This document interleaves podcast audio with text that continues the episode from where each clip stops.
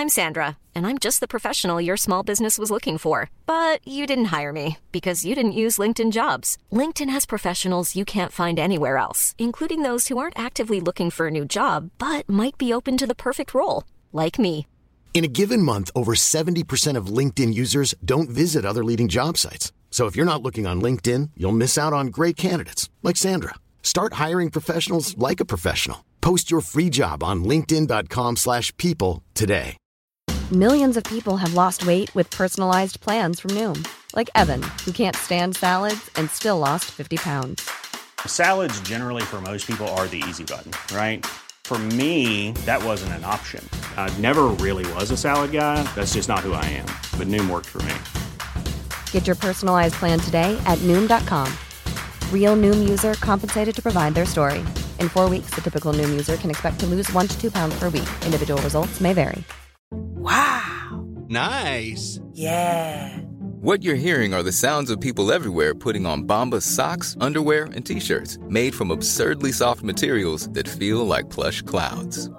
Yeah, that plush. And the best part? For every item you purchase, Bombas donates another to someone facing homelessness. Bombas. Big comfort for everyone. Go to bombas.com slash ACAST and use code ACAST for 20% off your first purchase. That's bombas.com slash ACAST. Code ACAST.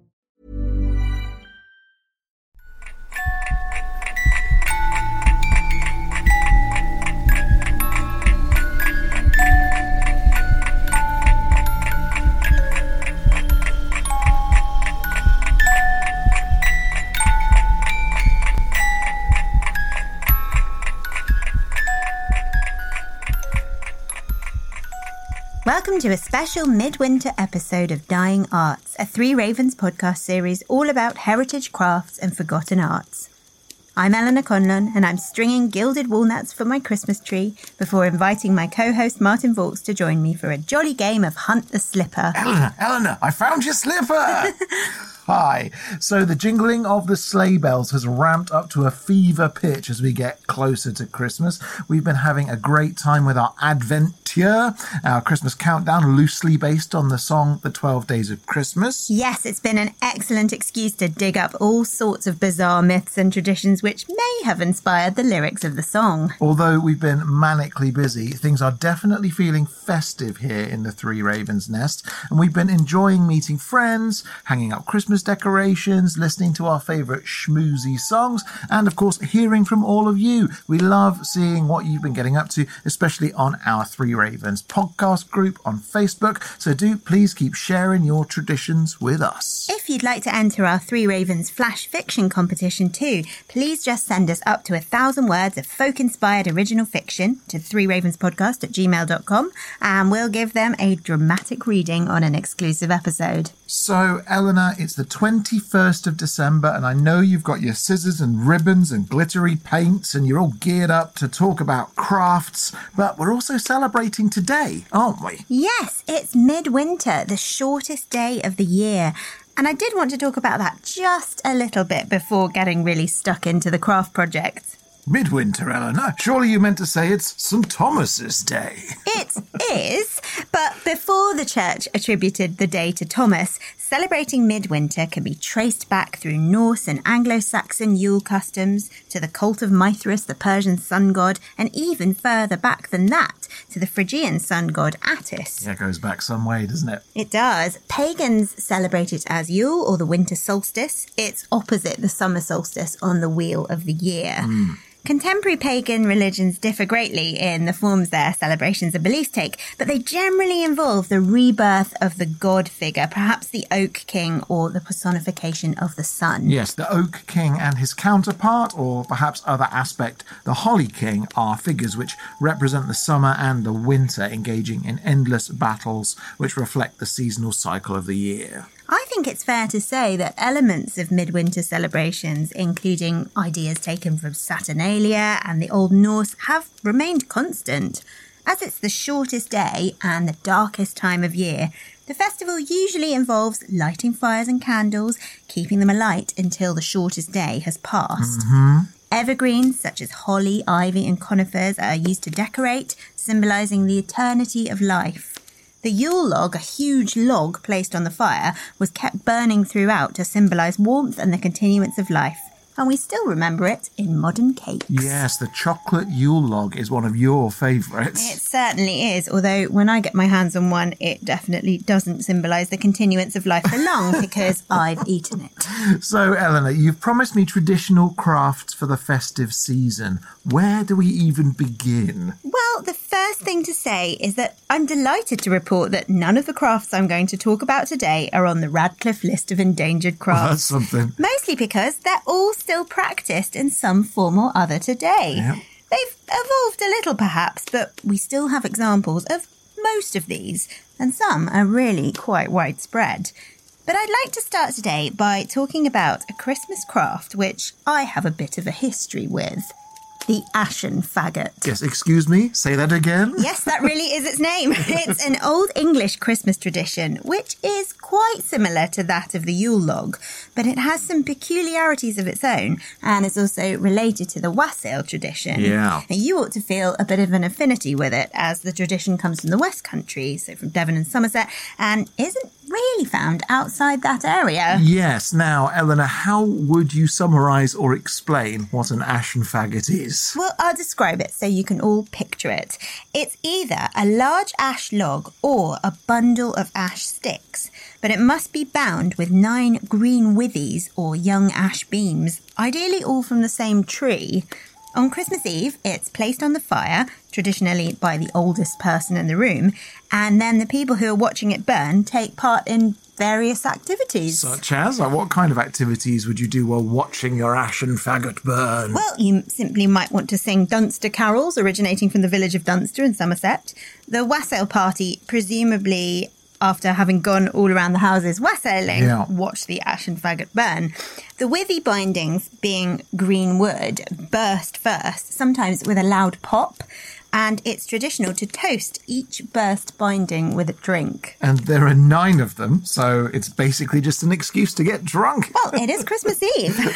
Sometimes, if there are unmarried women in the wassail party, they can each choose a withy, and whoever's withy snaps first will be married in the next year, it's said. And is that kind of it for the ashen faggots? Well, not quite. When all the withies have snapped and everybody is well and truly drunk, each person takes one of the half burned ash sticks and saves it till the following Christmas when it forms the centre of their own ashen faggot Yes. if they're going to host a, a uh-huh. faggot party next year. And this symbolises the continuity of life. Remnants of the ashen faggot are actually supposed to keep smouldering in the hearth during the 12 days of Christmas so that a fire can be raised at any moment with a quick blast of the bellows. And what happens if you don't burn the ashen faggot? Well, I regret to inform you that any household not burning the ashen faggot faces years of bad luck and misfortune. Yep. And you also might have a visit from the devil, as burning it helps to keep him away. Now, do we know where the idea actually comes from? So, why ash, for example? Well, it's loosely based on this idea that Mary and Joseph used ash wood to light a fire so they could wash and dress baby Jesus after he'd been hmm, born. Okay. Not sure what that has to do with popping withies and excessive drinking, but there we are. It does make sense though, as ash has a very long history of magical associations. Yeah, we've mentioned quite a few cultural aspects of the ash tree on the podcast before. We've got Yggdrasil, of course, the world tree of Norse mythology. That's an ash tree. The first man in Norse mythology, Ask, was created from an ash branch, and it appears in Greek mythology too, Yeah. associated with the Meliae, who are tree nymphs. Now, I only just discovered that dryads are not just catch-all tree nymphs. Really? No, dryads are nymphs specifically associated with oak trees, whereas Meliae are associated with ash trees. Oh my goodness, they have and their own so types. forth. Yeah, they do. This is this was brand new news to me. yeah, so well, very exciting. News to me now. I was also reading that um, if you're vampire hunting in Italy, as one does from time to time, Yes. make sure you arm yourself with an ash stake, as they're believed to be able to reliably finish off fanged aggressors. But only in Italy. Only in Italy. yeah, exactly. So, do we have any evidence of the ashen faggot tradition continuing today, or has it been lost to the annals of time? It does continue today. quite a few pubs, especially those on the border between Devon and Somerset, still celebrate it. Roar. The Harbour Inn in Axmouth goes large, quite literally. They build a six foot high and three foot wide ashen faggot for their massive fireplace. Blimey, that's huge. It is, isn't it? Other pubs celebrate on the 6th of January, which is Old Christmas Eve, and bets placed on how long it will take the last withy to snap usually go to charity. So it's great that it survived, really. And you said that you'd had a mishap with an ashen faggot. You got to tell us the story. Yes. So a few years ago, I decided it would be really lovely to revive this tradition and try it at home. I went for a walk in the woods and I found what I thought was the perfect ash tree. It had fallen in a storm, so there were twigs to snap off to create my bundle, and even better, there were lots of springy green withies growing straight up. It was a little bit of a scramble to get to it through the woods, but I managed to climb onto the tree and walk along the trunk to cut the withies. Just imagine me for a minute trying to be picturesque with my little wicker basket, skipping along. and I had almost enough withies, but I wanted some extra in case they broke while I was assembling the ashen faggot, not having done it before. I, I wasn't sure. And there were a few growing a bit further down the trunk of the tree where it was a bit thinner because it was near what had been the top of the tree. so I kept going, but the tree snapped underneath me, rotten dead wood, and deposited me into what I rapidly discovered was a small pond, basket withies and all. We've we've actually mentioned Eleanor's uh, habit of falling into bodies of water on the podcast before. Yes, it's sadly not an isolated incident. In fairness, though, the ashen faggot was really lovely, and I definitely took advantage of the toasting cup Oh, after yeah. my fall into the very cold water. I think I would just choose a safer source of withies in future. Well, are there other things we can do alternatively that aren't perhaps as full of peril? Well, I think we should do something nice and simple and suitable for slightly less intrepid adventurers. Let's make a Christingle. Now, I remember Christingles being a staple of school carol services when I was little. Are they particularly ancient? Not terribly, although they bear quite a resemblance to the pomander, which dates from the Middle Ages, Okay. and they do have some of the same features. In case you aren't familiar, a Christingle is an orange with a white candle stuck into it, wrapped around with a red ribbon, and decorated with cloves, dried fruit, and sweets. Yes. They often form the basis for Christingle services, where children are invited to make their own Christingles and bring them to church to sing carols. And where do they come from, Christingles? They originate from Germany in the 18th century, Oh. actually. A Moravian bishop called Johannes de Watteville is credited with the invention of the Christingle, apparently in an attempt to get children to think about Jesus. I mean, I don't understand how decorating fruit helps you to think about Jesus, but you know. Supposedly, each of the components represents an aspect of Christianity, and they actually became very popular. Really? Spread by the Moravian Church as part of the Protestant missionary movement. They had a bit of a die off in the early 20th century, but were revived in a big way by a chap called John Pensom, who was raising money for the charity The Children's Society in the 1960s in Britain.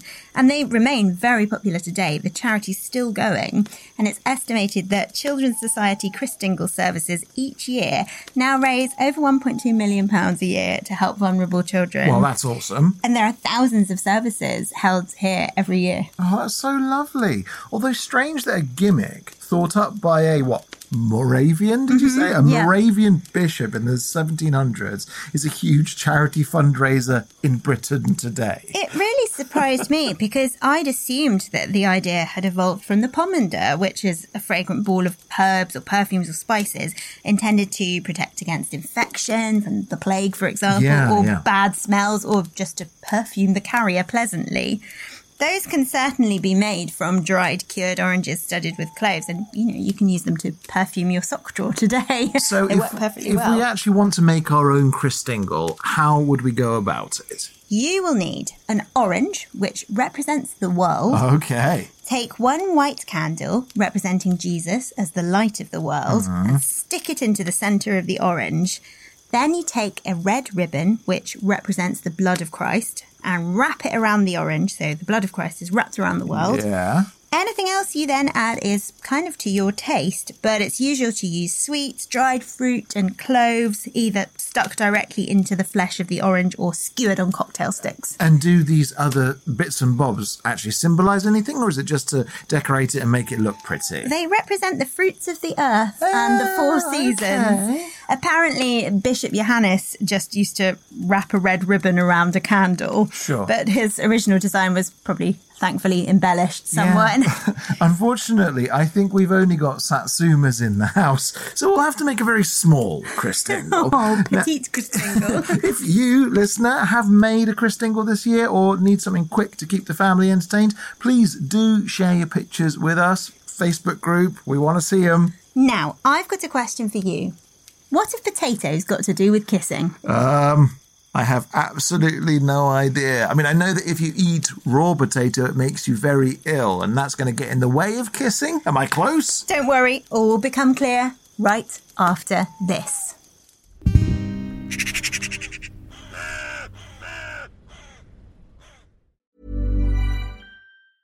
Hiring for your small business? If you're not looking for professionals on LinkedIn, you're looking in the wrong place. That's like looking for your car keys in a fish tank. LinkedIn helps you hire professionals you can't find anywhere else, even those who aren't actively searching for a new job but might be open to the perfect role. In a given month, over 70% of LinkedIn users don't even visit other leading job sites. So start looking in the right place. With LinkedIn, you can hire professionals like a professional. Post your free job on linkedin.com/people slash people today. Millions of people have lost weight with personalized plans from Noom, like Evan, who can't stand salads and still lost 50 pounds. Salads, generally, for most people, are the easy button, right? For me, that wasn't an option. I never really was a salad guy. That's just not who I am. But Noom worked for me. Get your personalized plan today at Noom.com. Real Noom user compensated to provide their story. In four weeks, the typical Noom user can expect to lose one to two pounds per week. Individual results may vary. Well, I think it's time that we talked about the great social divider.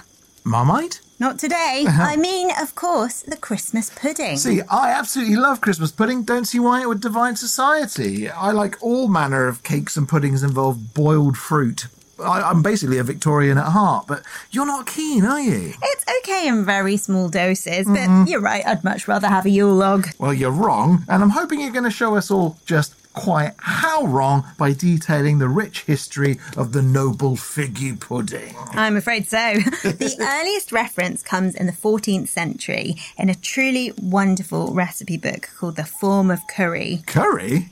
Cury, um, it's C U R Y, just means cookery. And okay. form in this context is method. So it's the method of cookery. Right. It's a very extensive recipe book and was attributed to the chief master cooks of King Richard II. Wow, okay, sounds fancy. Sadly, the original manuscript doesn't survive, but nine different manuscripts feature its text. So it was obviously popular and widely used. Right, so they copied it out into other books. Yeah. Ah, gotcha. It's one of the oldest English cookery books and one of the most well known medieval recipe texts. What's interesting about this is it was actually quite common for cooks to kings and nobles to record their recipes. We don't necessarily think of the Middle Ages as a time when people were writing cookbooks, but Yeah. they absolutely were. Well, that's cool. Likely as a way to kind of show off their employer's wealth and status. With you, yeah. Not everybody, of course, would be able to afford the expensive spices and flavourings that these cooks used. So it was basically a bit of a flex. What, who can blame And them? the form of cury may even have been written as a response to a French text called Les Viandiers to kind of compete with it, to show that English cooking is just as good. Very interesting. So, Richard II was a fan of the Christmas pud. Is that basically what you're getting to? Maybe, although it took a rather different form to the pudding we know today. In fact, it would be pretty unrecognisable. Oh, go on. It was just called figgy, spelt F Y G E Y, uh-huh. and was more of a pottage than a pudding. So Oh. basically a kind of broth. Ugh, slop. It, No. Yeah, definitely slop. It would have included dried and fresh fruit, wine, spices, and thickening, though. So most of the essential components of the Christmas pudding. I don't know. I'm not convinced. If it's not actually solid, I don't, I don't know. Like a Christmas soup. Mm. Well, yeah, I mean, I think that's exactly it. But I'm going to read you the recipe from the form of cury. It's pretty simple if we you did want to try it out. Okay, all right, Here let's it is. hear it. Take almonds blanched, grind them, and draw them up with water and wine, quartered figs, and whole raisins.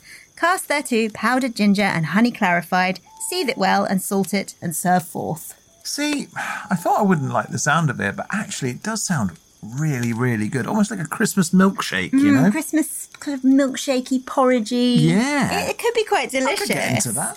Well, pottage was very popular. It would have actually been served at the beginning of the meal, though, rather than at the end, the way we Hmm. have Christmas pudding today. And that recipe definitely wasn't set in stone because it might also involve breadcrumbs or even some meat or meat stock. Yeah, this is one that I never understood. When you start mixing meat in to get, you know, mince meat, you know, the or- Yeah. origins of that term. Yeah, yeah, it would have 100% involved meat. It doesn't today, but it would have then. No, Still, thank you. It really remained a staple. Pottage or frumenty was eaten well into the 17th century. Mm. At that point, the figgy pudding as we know it started to emerge from the mists of the kitchen, gaining a more solid aspect. Like me after hours standing over our hot stove making one. The description of the 17th century figgy pudding actually makes it sound more like a haggis. Mm. Because although it was still essentially porridgey in texture, it was cooked inside a skin like a sausage. Now, that really doesn't sound terribly pleasant. No, especially when you consider that the skin would have actually been part of a pig's intestine. Yeah. it was very much a savoury thing too, rather than a, a, a traditional pudding served as an accompaniment to roast meat or even as a starter. Oh, okay, so like a dessert. black pudding or something like that. Sort almost. of, yeah. But it still had the fruit and the spices and the wine. It's sort of Christmas soup porridge inside a sausage skin. Yeah, but you see, black pudding can be sweet sometimes. Okay, but you know what I'm into isn't all of this madness. I'm into a modern, sweet, delicious figgy pudding that you have ideally with brandy sauce or brandy cream or some kind of custard. So when do we see the wonderful brandy-soaked sweet pudding that I know and love today? when does that emerge? We have the Victorians to thank. Excellent. Good Although work, theirs Victorians. was a conservative culture, they did believe that Christmas should be well celebrated, although they did frown on excessive frolicking. Well, who doesn't? So keep that frolicking to a minimum. I'll do my best. Pudding based frolics were totally allowed, though, and it was in the 19th century that the tradition of making the Christmas pudding on Stir Up Sunday was established. Yes, we've mentioned that one before, haven't we? We have the fifth Sunday before Christmas is known as Stir Up Sunday, inspired by the collect for that day in the Book of Common Prayer. And there are all sorts of lovely traditions associated with Stir Up Sunday and making the pudding. For example, every person in the family was supposed to stir the mixture to bring the pudding extra luck for the family in the coming year. Yeah, we normally do that with our Christmas cake, don't we? We do, although it doesn't take us long, being a small family. However, I only just read that we should have been stirring the mixture from east to west Oh, God. in honour of the journey of the three magi to Bethlehem. Oh, of course, of course. I, I need to get my compass out in order for us to cook our Oh Christmas yes, cake. to precise art. At this point, the Christmas pudding has well and truly taken its place on the international dessert stage. Yeah, It yeah. gets much sweeter, and the savoury ingredients like meat are left out. Good.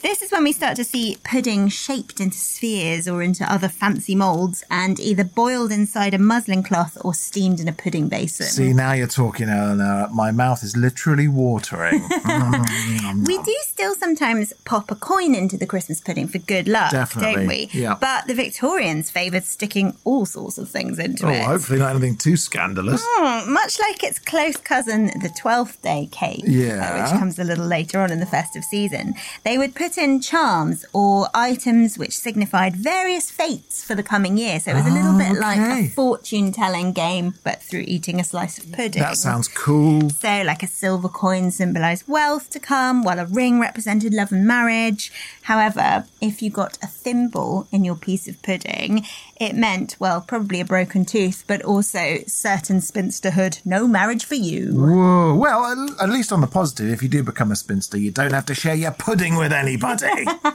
Something I was excited to discover is that brandy butter is actually a traditional Victorian accompaniment to Christmas pudding. See, Eleanor would probably just eat a bowl of neat brandy butter if I let her. If, she, if I just put it in front of you and said, look after that. I, don't, I think if I came back, it would be gone. I can neither confirm nor deny the statement.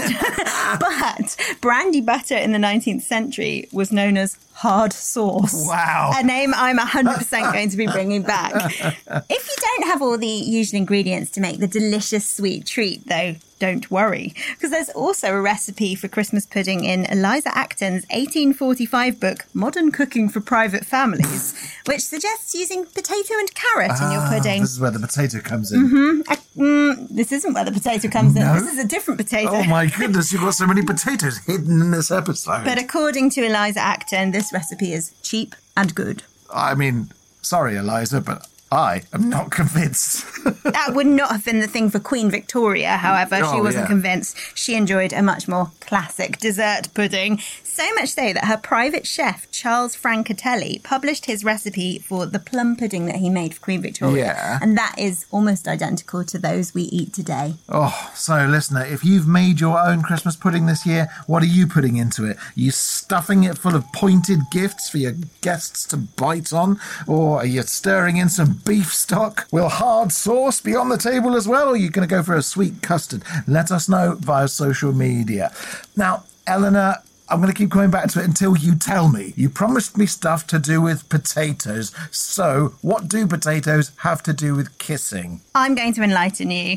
Now, we always hang up either a sprig of real mistletoe or a bunch of artificial mistletoe. Yeah, I mean, any excuse for a festive smooch, quite frankly. But I was reading that the tradition actually comes from a rather more involved Christmas craft called either the kissing Bough or kissing ball. Yes, let's make one immediately. I'm all for hanging up more kiss related foliage. So, how do we do it? The idea originates in the Middle Ages, and in its original form, the kissing ball was a sort of collection of twine and evergreen boughs woven together into a rough ball shape. Yeah, see, this reminds me of the year where you and I tried to make a hawthorn globe. Yeah, that was not a great success. No. I think this might have been a bit easier than that, as the boughs would still be green and we were trying to use dead hawthorn Yeah, we were. Mhm. Besides, we didn't include a clay figure of baby Jesus. Oh, wow. which should have been placed in the centre of the kissing ball. Ah. Then it would have been hung from ceilings to give blessings and good luck to all who passed underneath. Jesus would have watched everybody kissing. I feel a bit strange about that concept. Hmm. Anyway, so where does the kissing come in? Because at the moment it just seems like something nice that you dangle with a little baby in the middle. Well, kissing under mistletoe can be traced as far back as ancient Greece during celebrations like marriages. Yes. And there's also evidence that conflicts were resolved underneath mistletoe as a sign of peace. In our recent Druids episode, actually, we talked about how mistletoe was sacred in Britain, with the Druids believing it had magical healing properties. Yes. We start to see mistletoe being included in kissing balls by the Tudor period when they start being referred to as kissing boughs. Ah. The structure changes a bit too. The boughs are made with two intertwined hoops covered in evergreen leaves, including bay, holly, and of course mistletoe. And the baby Jesus figure was sometimes included too to add a degree of good luck to your kissing activities. Well, I mean, on the positive, you- you'd presume that he'd approve if he was looking down at you as you were Hmm. doing your snogging at Christmas. But I don't know, I feel a little bit self conscious if Jesus had his beady eyes on me. Yeah, I think that's why it's sort of gradually fallen out of use. Yeah, hopefully not out of the kissing bowl, you know, to hurt the baby Jesus Oh, that no. falls. Yeah. But there was a caveat. Uh, if you kissed under the kissing bough, you each had to pick a mistletoe berry as proof of the kiss. Oh, you don't do that anymore. No, there was a little rhyme about it too, which goes like this Pick a berry off the mistletoe for every kiss that's given. When all the berries have all gone, there's an end to kissing. That's great. I love that one. So it's within our interest, basically, to seek out mistletoe that's incredibly abundant with berries. That's, what I'm, that's what I'm getting from this. Okay, Yes. excellent. The kissing bough or ball tradition continued right through and was adopted by the Victorians, who really went to town on it like everything Christmas. Good. It was they who started to use potatoes. So the potato would form a firm base from which to build out the ball. Uh-huh. So it's like using a ball of silver foil, but they went for a potato, which presumably would gradually rot over the festive periods. And they would sort of stick things into it and make it very, very wonderful. Aside from using mistletoe and holly and other evergreens, they used symbolic herbs too. So it probably would have smelt really good. Yeah, until the from the rotten potato potato. started to rot. Yeah. In the 19th century, there was this great revival of interest in the language and symbology of flowers and plants. So they would sometimes include rosemary, which signified loyalty, thyme for courage, etc. Mm. yeah, yeah, sure. They were also fans of using glitter or other homemade sparkly alternatives. Mm-hmm. I found a Victorian recipe for indoor frost, which involved painting holly leaves or any kind of evergreen that you're using for decorating with egg whites and then scattering a mixture of corn flour and salt crystals over them, which would sort of dry hard and then sparkle in the candlelight. Yes, I mean, using a basic glue and salt crystals, that is an ancient practice. We know that that has been going on for ages and ages and ages. Salt's really beautiful. It is. I, I mean, I think there's a tendency to think of glitter as being a very modern thing, but no, it's not. So, Eleanor, this all sounds very jolly. Uh, what about the most important pillar of festive decoration, though? The Christmas tree. It's funny you should mention it because when the Christmas tree tradition arrived in England as late as the 1840s, people were actually quite snooty about Were it. they? And because they were worried that it would become so popular, it would replace the kissing bough. Which I suppose it did, actually, really. well, it did. We don't have the kissing bough in our homes anymore, as a matter of course, and we do mostly have the Christmas tree. Mm. Most people were so taken with the idea of this prettily decorated little tree surrounded by presents that it started to filter into homes all over the country, especially after an engraving of Victoria and Albert enjoying a Christmas tree with their five children appeared, making this what was a German tradition, Yes. a mainstay of English Christmas culture too. Well, I don't know about you, but whenever I'm wandering around in this dark time of year and I look inside people's houses, there's something surreal and joyful about seeing a tree inside. You know, the world upside down idea is something we've talked about a lot in relation to Christmas. But that idea of bringing nature into your house so you can enjoy it and it can be part of your life, I think that's just a wonderful thing. It, it makes me happy every time. It does. It's very magical, and I think you know, seeing that engraving of the the Queen and the consorts enjoying such a simple pleasure, everyone wanted a piece of that. Mm. Although I was reading that the Christmas tree that that Prince Albert's family sort of brought over Yeah. Was originally much smaller, and you would have one for each of you. Really? Yeah. So you would have a little tabletop sized Christmas tree for you. Yeah. And I would have one for me. And I would put presents for you under yours, and you would put presents for me under mine. Oh, that's so So cute. you'd have one each. How and sort of decorate it for each other with things we wanted to give to each other. Whereas we just try and get the biggest possible tree we can and then bring it home. When it doesn't fit, then figure out how we're going to trim it. Chop a bit off the top. yeah. Well, Christmas trees had been used in Europe for much longer. Yes. It was just in the 1840s that we get them over here as part of this kind of grand Christmasening that Sure, occurs. sure. Believe it or not, the invention of the decorated Christmas tree is actually attributed by some to Martin Luther. Whoa, see, I know Martin Luther for nailing things on church doors, but putting decorations on trees? I wouldn't have suspected that. Apparently, he's said to have been the first person to add lighted candles to an evergreen tree. I mean, I don't regret it because I absolutely love decorating the Christmas tree, but I do think it's a bit sad that the kissing bough has fallen out of common use. I have to say, though, good thing we don't put candles on trees inside our houses anymore. No. Dangerous. Fire hazard. well, let's make a kissing bough next Christmas. Okay, cool. Optional figure of Jesus. Although I'm not putting a potato in it. No way. There are so many wonderful and fun traditional Christmas crafts, honestly. While we've got time, I just want to talk about the origins of the Advent calendar. Yeah, how old is that tradition? Not that old, but long before Elf on the Shelf, we have references to people marking the season of Advent in some way, either hmm. by burning coloured candles as part of an Advent crown or making chalk marks on walls to count down. But the Advent calendar, as we actually know it, is the invention of a man called Gerhard Lang, or actually his mother, who generously taped a sweet to a piece of cardboard for him to celebrate each day of Advent.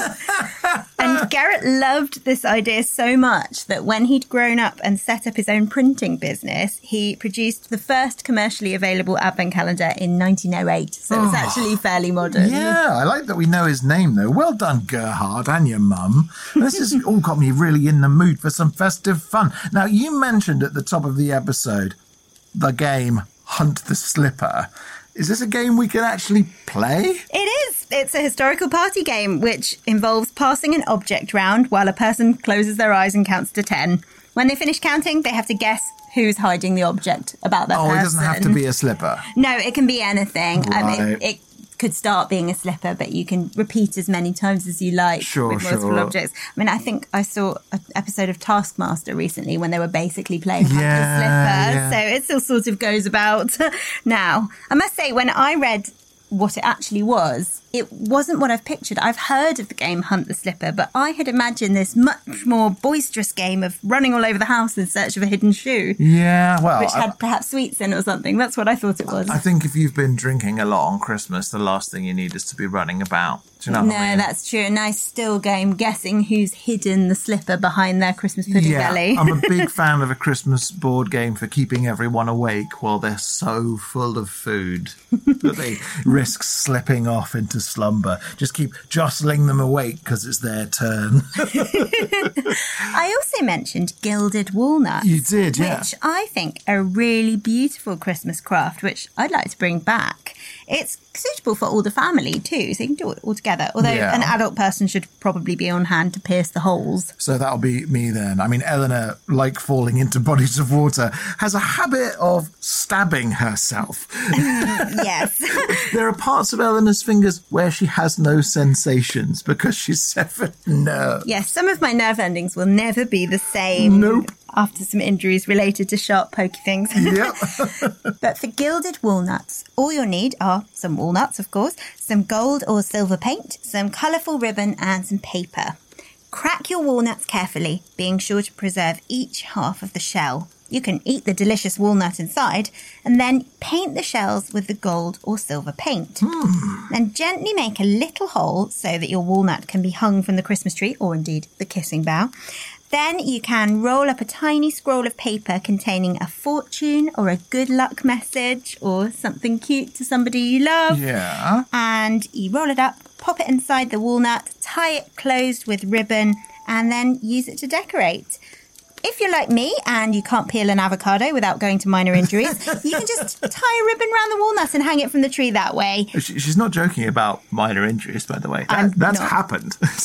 Quite a serious injury.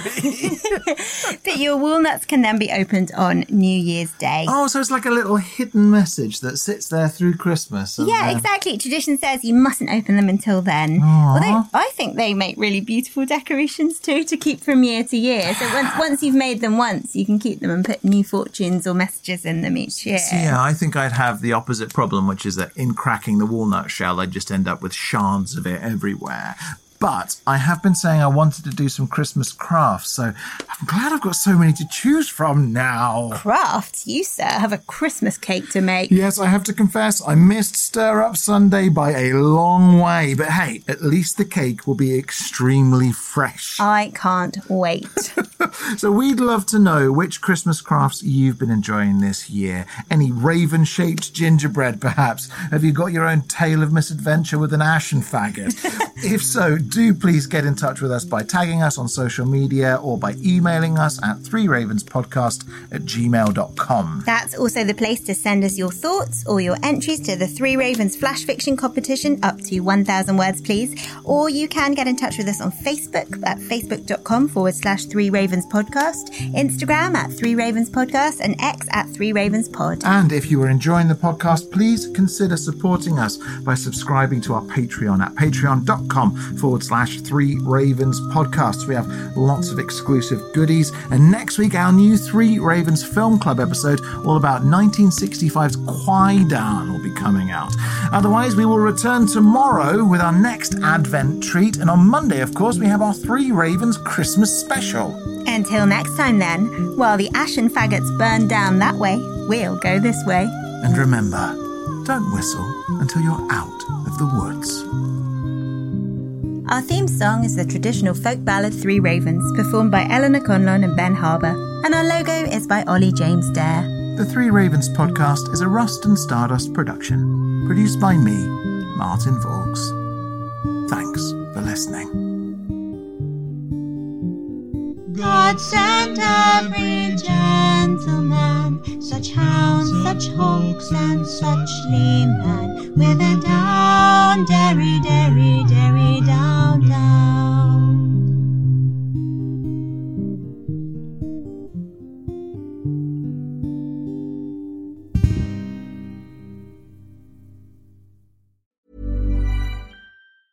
Even when we're on a budget, we still deserve nice things.